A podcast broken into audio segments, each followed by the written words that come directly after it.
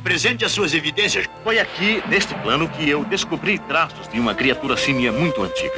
Que eu descobri ferramentas cortantes e flechas de quartzo e ossos fossilizados de gorilas carnívoros. Mas estes artefatos que estão aqui foram achados neste plano e remontam a séculos. Este é o paradoxo. Sendo uma cultura mais antiga, é mais avançada. Contextos Podcast, um oferecimento Contextos Arqueologia.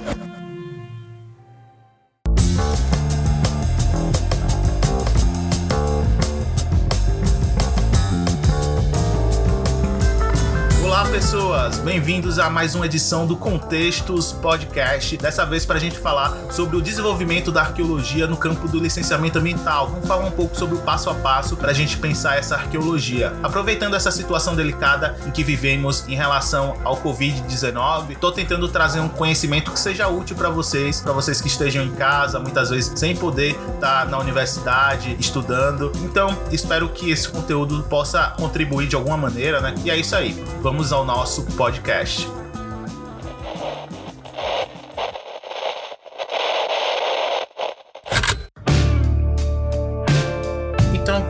Primeiro pedir desculpas por eventuais erros de gravação. Ainda estou tentando me familiarizar com esse microfone aqui e essa estrutura. Lembrando que eu não gravo no estúdio, né? Eu tô gravando aqui no meu escritório. Quem acompanha as redes sociais já viu mais ou menos a estrutura que eu utilizo aqui para fazer a gravação do podcast. É uma estrutura razoável, mas ainda não é uma estrutura ideal pensando no, na produção de conteúdo de áudio, né? Porque acaba que eu tenho vizinhos, eu tenho vizinhança e vocês podem eventualmente eventualmente escutar um cachorro latindo, um grito, alguma coisa do tipo. Eu vou tentar com a edição deixar a coisa mais limpa possível, mas eventualmente pode ocorrer. Então já peço desculpa. Segunda coisa que eu acho que vale a pena citar, eu tô aprendendo ainda a mexer com esse tipo de formato. Então, aos poucos eu vou me soltando mais e acho que vai ficar mais fácil uh, de dialogar com vocês. Mas isso a gente vai corrigindo aos pouquinhos, beleza? Então vamos lá. Uma coisa que eu queria tratar antes da gente começar de fato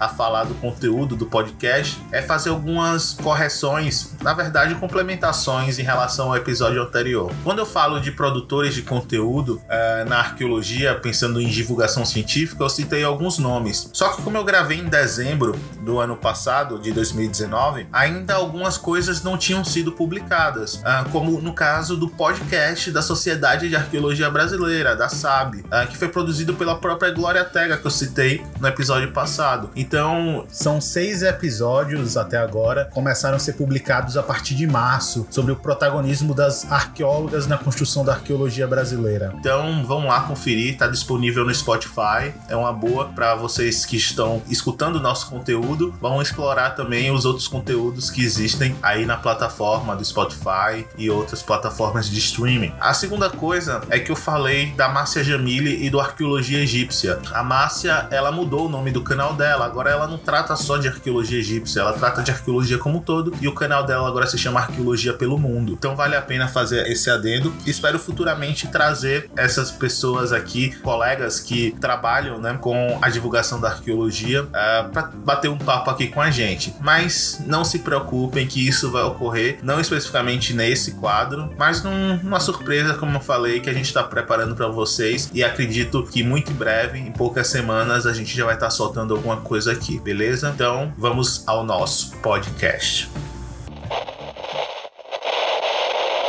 Agora, admitamos que muitos desses objetos, apesar de não identificáveis, foram obviamente fabricados por seres que conheciam metalurgia.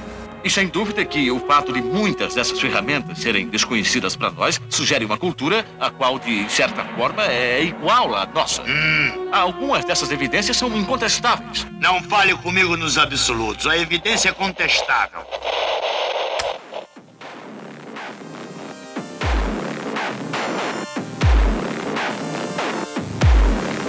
Geralmente, muitas pessoas acreditam que o primeiro passo da pesquisa arqueológica no campo do licenciamento ambiental é o de produzir o projeto e dar entrada no IFAM. Mas na verdade, esse passo ele começa bem lá atrás, né? Ele começa a partir do momento em que você se torna profissional ou empresa de arqueologia e tem que realmente se vender, vender o seu serviço arqueológico. Então, no melhor sentido da palavra, você se vender é algo que tem que gerar uma certa premeditação, né? Você tem que entender como as pessoas têm que enxergar. Sem esse papo de coach nem nada do tipo, o que eu quero trazer para vocês é a ideia de que vender o serviço de arqueologia é uma das partes mais importantes para você pensar o desenvolvimento da arqueologia no campo do licenciamento ambiental. Porque se você vende a sua pesquisa da maneira que não é adequada, isso vai afetar lá na frente no desenvolvimento da pesquisa. Então é importante a gente ter ideia de que tudo começa aí, nesse primeiro estágio. Então por isso que hoje nesse podcast eu vou tentar trazer para vocês esses primeiros passos, como a gente pensar em vender a arqueologia, como a gente lida nesse primeiro momento para depois aí a gente entrar para os passos mais conhecidos, que é como é que funciona a produção de um projeto de arqueologia, como a gente dá entrada, como é que funciona a tramitação disso dentro dos órgãos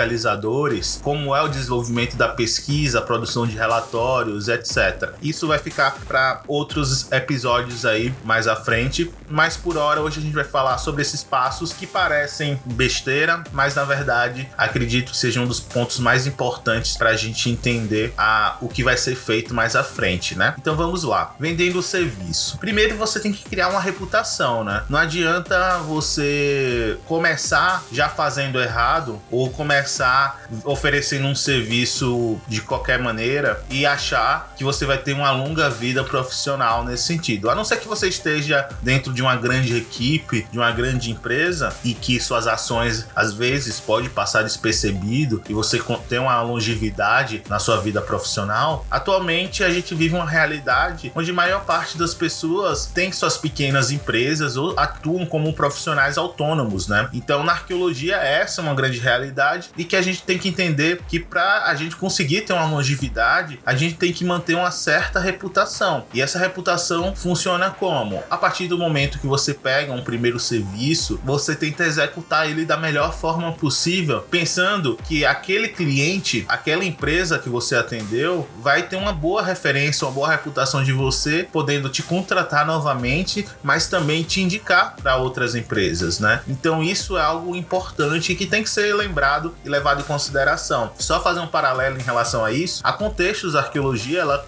ela funcionou muito na base da dedicação no começo. Então, eu estava atuando, quando terminei meu mestrado em 2013, é, eu fui trabalhar com grandes empresas de arqueologia, porque foi o que surgiu de oportunidade no momento. Mandei currículo para todo mundo, uma delas me chamou. E aí eu fui trabalhar lá num projeto no outro estado, em Minas Gerais, e fiquei lá. A partir do momento que eu comecei a ver questões que eu não concordava tecnicamente, profissionalmente, eu pensei, não, eu tenho que começar a desenvolver meus próprios trabalhos. E foi aí que surgiu uma primeira oportunidade, onde em Sergipe houve um, um problema técnico em que uma empresa foi contratada para executar um serviço e esse serviço foi reprovado pelo IFAM, o estudo, né, o relatório final da pesquisa. Só que a empresa que desenvolveu, em vez de voltar atrás, refazer o estudo e reenviar para o IFAM para poder corrigir, porque é normal, às vezes o IFAM vai ver algumas irregularidades no seu relatório técnico e ela pode pedir que você corrija ou complemente, né? Então é normal essas coisas acontecerem. É, a gente tenta trabalhar sempre para não para que isso não ocorra, mas pode ocorrer. E nesses casos, se ocorrer, o que é que você faz? Você vai lá e tenta se redimir, corrigir e reenviar para o IFAM, até deixar é, da maneira que eles desejam, né? Então essa empresa ela se recusou a fazer isso, se recusou a, a desenvolver novamente o estudo. E aí o IFAM se encontrou numa sinuca de bico, não só o IFAM, mas o empreendedor que tinha contratado o serviço. E aí a gente entrou na jogada para justamente corrigir de maneira emergencial refazer o estudo com uma parceria junto ao IFAM para que o empreendedor, que era um, um, agente público, né, porque era uma instituição pública, não saísse lesado totalmente, assim, porque já tinha pago. Então a gente foi para poder botar panos quentes e tentar remediar a situação da melhor forma possível. Logicamente, a gente teve que trabalhar com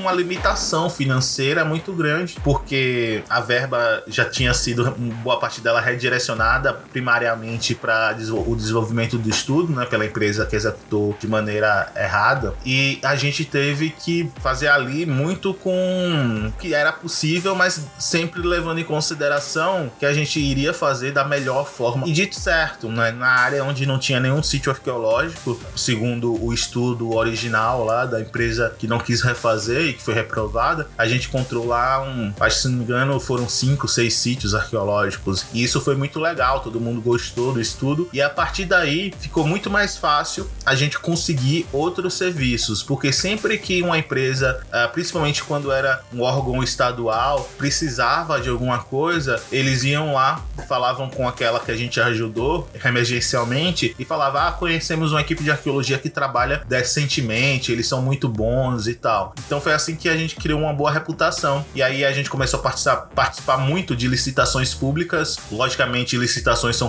concorrências, ganham menor preço muitas vezes, né? E aí a gente não tinha muita concorrência na época, então a gente começou a criar um know-how e um nome, né? E muito também, principalmente clientes privados, assim, empresas privadas, a gente também teve muito uh, contato na base da indicação, de uma empresa conhecer outra e falar, ó, oh, eles executaram um trabalho para mim, deu certo. Então por isso que é importante a gente construir uma boa reputação.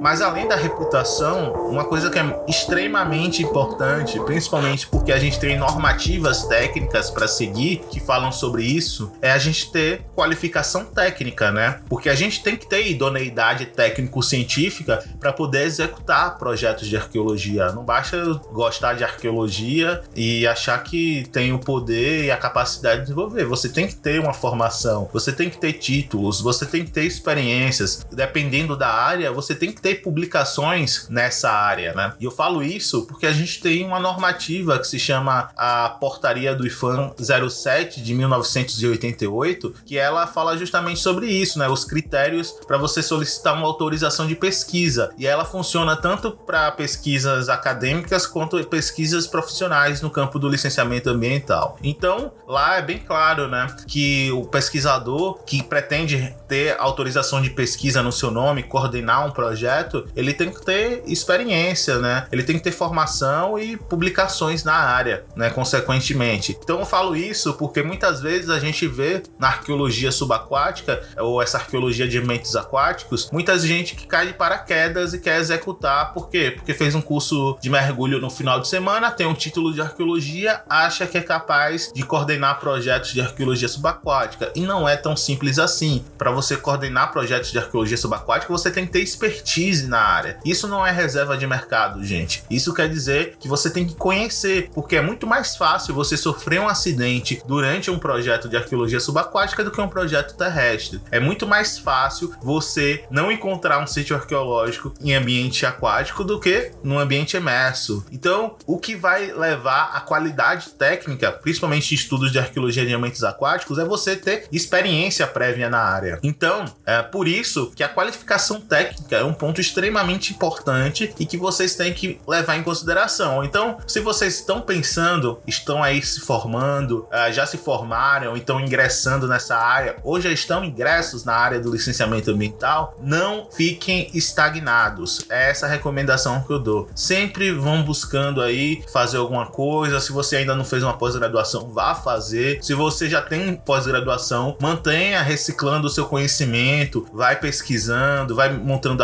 vai participando de grupo de pesquisa, grupo de estudo, porque tudo isso é enriquecedor. A gente tem que lembrar que a arqueologia ela tá mudando o tempo todo. Por quê? Porque vem novas descobertas, essas descobertas reformulam muita coisa, as correntes teóricas e as tendências teóricas elas vêm surgindo o tempo todo, se modificando. Então a gente não pode ficar estagnado. A arqueologia é ciência. Por mais que a gente esteja inserido num campo que o objetivo é técnico, o que a gente faz é ciência. Então a gente tem que se manter ativo o tempo todo. Então, esse é um ponto extremamente importante e que tem que ser pensado bem antes, naquele momento em que a gente vai começar a pensar em desenvolver uma pesquisa no campo do licenciamento ambiental. Então, por isso que esses são os primeiros passos, no meu ponto de vista, que devem ser levados em consideração.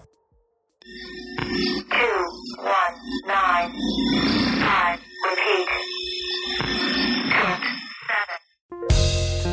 terceiro ponto, extremamente importante e que tem a ver com a questão que já foi dita anteriormente da qualificação técnica, é a gente entender todos os aspectos de uma atividade, entender todas as variáveis que circundam o desenvolvimento de uma pesquisa arqueológica. Então, por que eu falo isso? Porque muitas vezes, quando a gente não tem referências anteriores, não tem experiências práticas anteriores em determinada atividade, a gente tende a cometer erros, né? Por isso que é muito importante, se você não tem experiência prévia, nunca trabalhou em um projeto antes de arqueologia, nem acadêmico e nem do licenciamento ambiental, você tem com você profissionais que ajudem a direcionar quais os melhores caminhos a serem tomados para justamente você não ser surpreendido no momento que você está ali desenvolvendo uma pesquisa. Por que eu falo isso? É muito comum a gente ver pessoas querendo ingressar, por exemplo, no campo da arqueologia de ambientes aquáticos, porque hoje é uma oportunidade no licenciamento ambiental, tem poucos profissionais, e achar que, ah, eu fiz um curso de mergulho, agora eu tô apto a desenvolver projetos de arqueologia subaquática. E não é bem assim. Por quê? Porque você tem que ter uma ideia de todos os aspectos envolvidos, desde os planejamentos de mergulho, os protocolos de segurança, as características dos contextos arqueológicos que estão inseridos nesses ambientes, que tipos de sítios existem, como lidar com esses tipos de sítio, como desenvolver a pesquisa pensando na identificação desses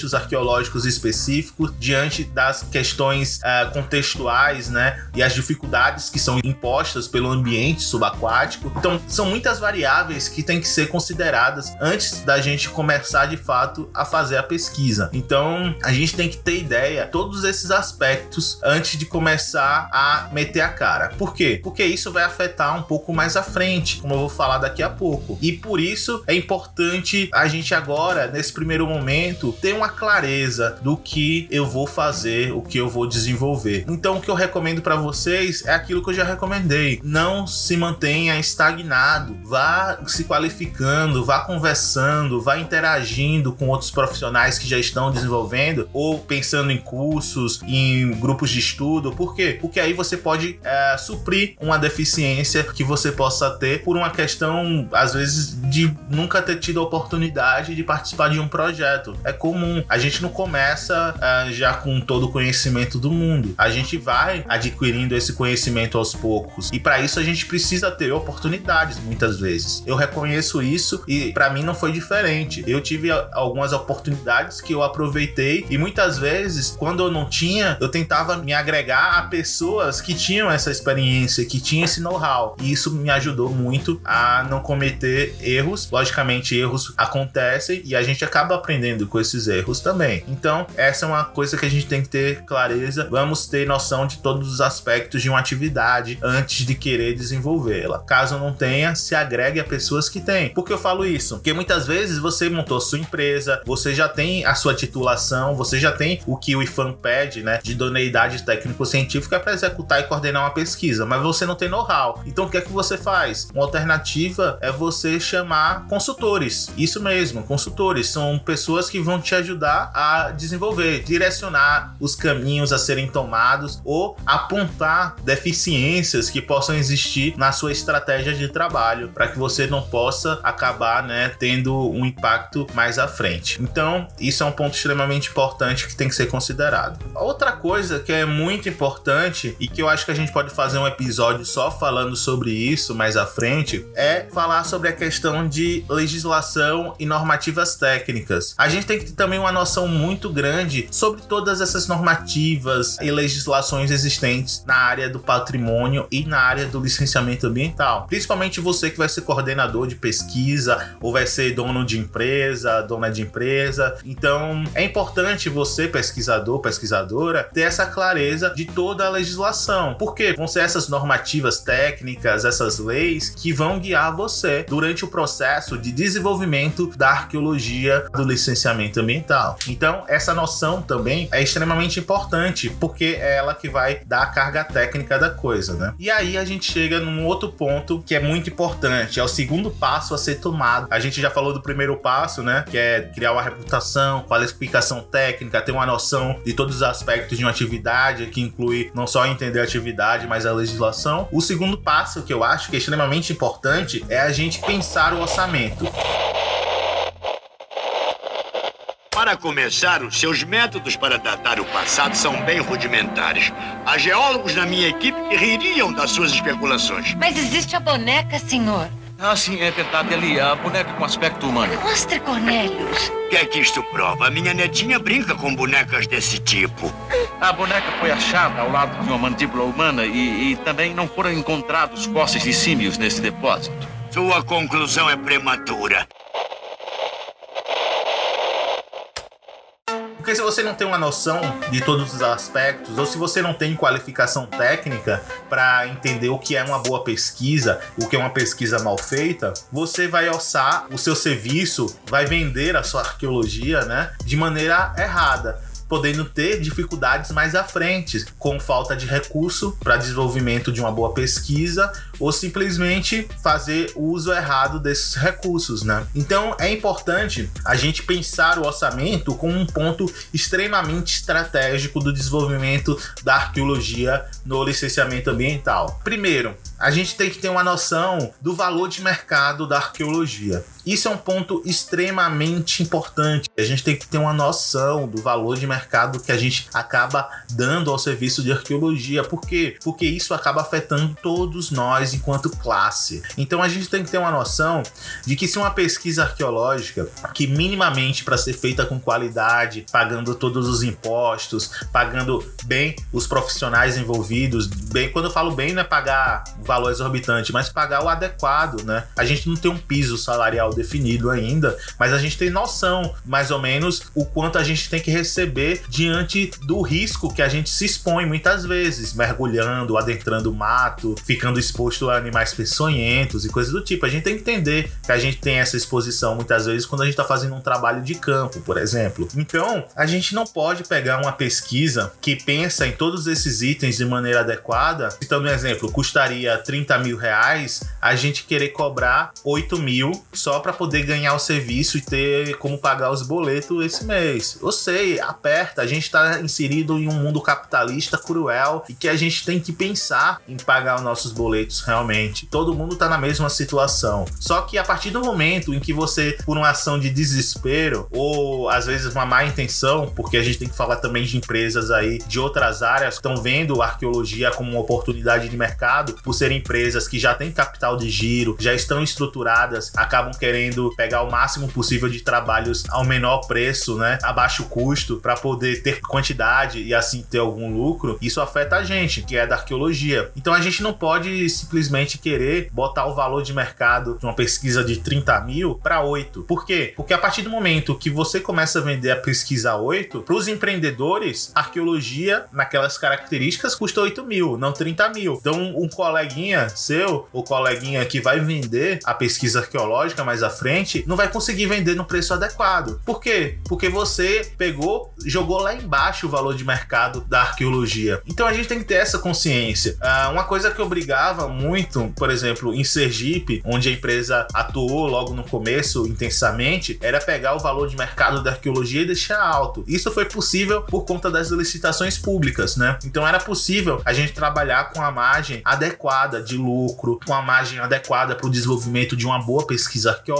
Hoje a realidade do estado de Sergipe é outra. Tem mais profissionais do que antigamente e isso fez com que, com mais profissionais no mercado, aumentasse a concorrência. Com a concorrência veio esse desespero e isso levou o valor de mercado a baixar drasticamente, né? Hoje mesmo eu não consigo mais pegar trabalho em Sergipe porque eu não vou fazer um serviço com um valor que não seja adequado para uma boa pesquisa arqueológica. Eu acho que uma coisa que eu sempre levei em consideração é ter poucos projetos, mas com esses poucos projetos eu consegui fazer boas pesquisas, porque além de um serviço técnico, o que eu estou oferecendo é uma pesquisa arqueológica, é uma ciência. Então, eu não posso fazer de qualquer maneira e dizer que o que eu estou fazendo é arqueologia. Por isso que a gente tem que pensar, vamos trabalhar com margens adequadas de pagamento para profissionais, para remuneração, os terceiros também, né, que não é só de arqueólogos que são formadas as equipes de arqueologia. A partir do momento que eu tomo uma ação, isso pode afetar e reverberar né, no entorno. Então, vamos pensar nisso. Pensar o valor de mercado, como falei, afeta drasticamente a qualidade técnica do serviço. Se a gente não pensa um valor adequado para a pesquisa arqueológica nesse momento em que a gente está vendendo arqueologia, vendendo o nosso serviço, isso vai afetar na qualidade técnica. Porque se eu tenho pouco recurso financeiro, eu não vou conseguir ter uma quantidade razoável de recursos humanos envolvidos, bons profissionais. Ou seja, eu vou ter que fazer o quê? O que muita empresa faz por aí e que é errado, que é você pegar um profissional para coordenar uma legião de auxiliares técnicos, né, braçais para abrir buraco e um profissional fica fingindo que tá monitorando todos aqueles profissionais e não tá, porque é impossível, você não pode se desdobrar nessa quantidade absurda. Ainda a gente não tem esse talento e esse dom, né? Quanto menos recurso a gente tiver à nossa disposição, menos profissionais envolvidos a gente vai ter, porque a gente não vai ter grana para pagar esses profissionais, né? Da mesma forma, isso também afeta com recursos materiais. Se eu tenho pouca grana, eu vou querer economizar ali com ferramentas, com instrumental, né? E em algumas áreas isso é impossível, como por exemplo na arqueologia de ambientes aquáticos, na arqueologia subaquática especificamente, onde a gente precisa de todo um aparato de mergulho, de um instrumental de mergulho para poder fazer a pesquisa embaixo d'água. Então eu não tenho como economizar quando eu preciso de cilindros com ar comprimido, quando eu preciso de equipamentos que vão garantir a segurança do meu pesquisador e a minha segurança. Então, por isso que se você consegue botar o valor de mercado da arqueologia lá embaixo, não significa que outras pessoas vão conseguir botar. Outras pessoas têm que manter o valor ali adequado, porque senão isso afeta especificamente na segurança e na integridade dos profissionais envolvidos. Algumas atividades têm uma carga de risco diferenciada de outras. Então, a gente tem que ter essa consciência. Por isso que eu falo que a segurança é um ponto extremamente importante e para a gente ter uma boa segurança,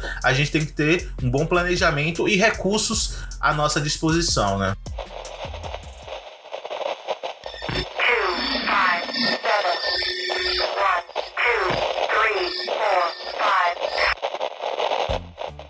Só trazer dois pontos que são importantes para a gente encerrar aqui esse assunto do podcast de hoje, que é o planejamento da atividade e o dimensionamento dos riscos, né? Que são coisas que estão ali extremamente ligadas. Quando a gente fala do planejamento da atividade, a gente volta para aquele primeiro passo que eu falei de a gente ter uma noção de todos os aspectos. Se a gente não faz um planejamento adequado da atividade nesse momento do orçamento, isso vai afetar no nosso desenvolvimento. Por quê? Porque para você orçar algo, você tem que ter uma noção clara de como a pesquisa vai acontecer. Então, muitas vezes, quando alguém pede um orçamento pra gente, significa o quê? Que eu já tenho uma construção na minha mente, muitas vezes, ou no papel de maneira resumida, que a gente apresenta ao empreendedor que está querendo cotar um serviço com a gente, da metodologia que vai ser utilizada para determinada pesquisa em determinada área. Então, quando alguém vem orçar uma pesquisa com a gente, a gente tem que ter uma noção quais as dificuldades que estão impostas por esse ambiente relevo, vegetação, ambiente subaquático. Quanto tempo eu vou levar para fazer uma pesquisa diante dessas condições em relação ao tamanho da área? Então, se a gente não tem uma ideia clara uh, sobre os aspectos que vão levar a gente ter um dimensionamento do tempo de pesquisa e da quantidade de profissionais envolvidos, isso vai afetar no nosso desenvolvimento. Então, o planejamento nesse momento em que a gente vende arqueologia é um passo extremamente importante importante que tem que ser considerado, porque senão vai afetar lá na frente e a gente vai ter que colher os ônus disso, né? A segunda coisa que é muito importante é a gente dimensionar os riscos de uma atividade, não só os riscos físicos de acidente, mas os riscos do que pode dar errado, né? Numa pesquisa. Porque a metodologia que muitas vezes a gente está pensando, às vezes ela na prática acaba não tendo uma efetividade adequada e a gente tem que ter um plano B para poder atingir o nosso objetivo. Qual é o nosso objetivo no licenciamento ambiental? Mensurar o potencial arqueológico de uma área, né? Para dizer se um patrimônio arqueológico corre ou não risco de ser impactado com a implantação daquele empreendimento. Então, dimensionar esses riscos, novamente, está envolvido com o planejamento da atividade e está envolvido com aquele primeiro passo lá, os conhecimentos prévios que a gente tem uh, sobre determinada atividade e que tem a ver, muitas vezes, com a qualificação técnica adequada, né? Então, o problema atual do nosso mercado da arqueologia arqueologia, no licenciamento ambiental, muitas vezes é isso, né? Que surgiu uma oportunidade de mercado onde as pessoas veem que pode lucrar, até porque hoje a gente vive uma situação que as universidades têm recursos limitados, vagas limitadas para bolsistas e vagas até profissionais limitadas para você se tornar um professor ou professora. Então, se a gente tem essas limitações hoje dentro de um ambiente universitário, a gente só tem um, uma área para recorrer, o licenciamento ambiental. Então, hoje 99% da arqueologia vem sendo desenvolvida nessa área. E por conta disso, acaba muita gente, como eu falei, recorrendo ao desespero de pagar os boletos e esquecendo que as ações que tomamos reverberam em toda a nossa classe, né? Então a gente tem que ter uma consciência, parar, refletir, e eu acho que o podcast de hoje foi objetivando isso, né? A gente pensar essas primeiras reflexões para pensar o desenvolvimento da arqueologia, porque são essas reflexões que vão afetar em todo o desenvolvimento da pesquisa arqueológica mais à frente. Então, vamos lá, um resumão só para a gente encerrar o podcast. You have received a new electronic communication. Vamos saber vender o serviço de maneira adequada, criando uma boa reputação, pensando na qualificação técnica, uma noção de todos os aspectos de uma atividade, que inclui também a gente ter um conhecimento sobre a legislação, as normativas técnicas existentes para a área de arqueologia e licenciamento ambiental, pensar o orçamento da maneira adequada, entendendo o valor de mercado da arqueologia, entendendo a qualidade técnica do serviço, que tem a ver com os recursos humanos e recursos materiais, entender a segurança que tem que ser pensada como algo primordial na atividade arqueológica de campo e pensar o planejamento da atividade agora, nesse momento, para que na hora de desenvolver a arqueologia a gente não acabe sendo surpreendido e tomando prejuízos. Como também pensar o dimensionamento dos riscos da atividade, riscos físicos e riscos técnicos também, né? Porque a gente pode ter que pensar num plano B para que a nossa metodologia dê certo e adaptar ela diante daquela realidade que muitas vezes a gente não conhece.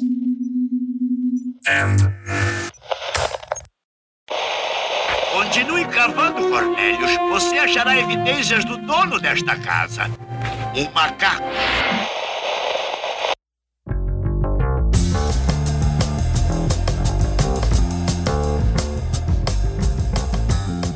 É isso que eu quis trazer hoje de contribuição nesse podcast e vamos aguardar no nosso próximo podcast. Eu vou tentar dar continuidade a esse papo, falando agora um pouco mais sobre os outros passos que podem ser tomados para o desenvolvimento, né? Que são eles: como a gente dá entrada num projeto, como é que se pensa um projeto de arqueologia e por aí vai. Então, até o nosso próximo podcast. Eu aguardo vocês e lembrando, siga nossas redes sociais, no Instagram principalmente, contextos.arqueologia. Lá vocês podem dar até sugestões de pautas e coisas do tipo e vocês acabam também sabendo o que a gente está desenvolvendo. Muito em breve a gente vai trazer mais conteúdos aí para vocês em outros formatos, mas também explorando esse universo aí da podosfera, né? Então é isso, gente. Muito obrigado, até mais e até o nosso próximo Contextos Podcast. This concludes our broadcast day. Good night and God bless America.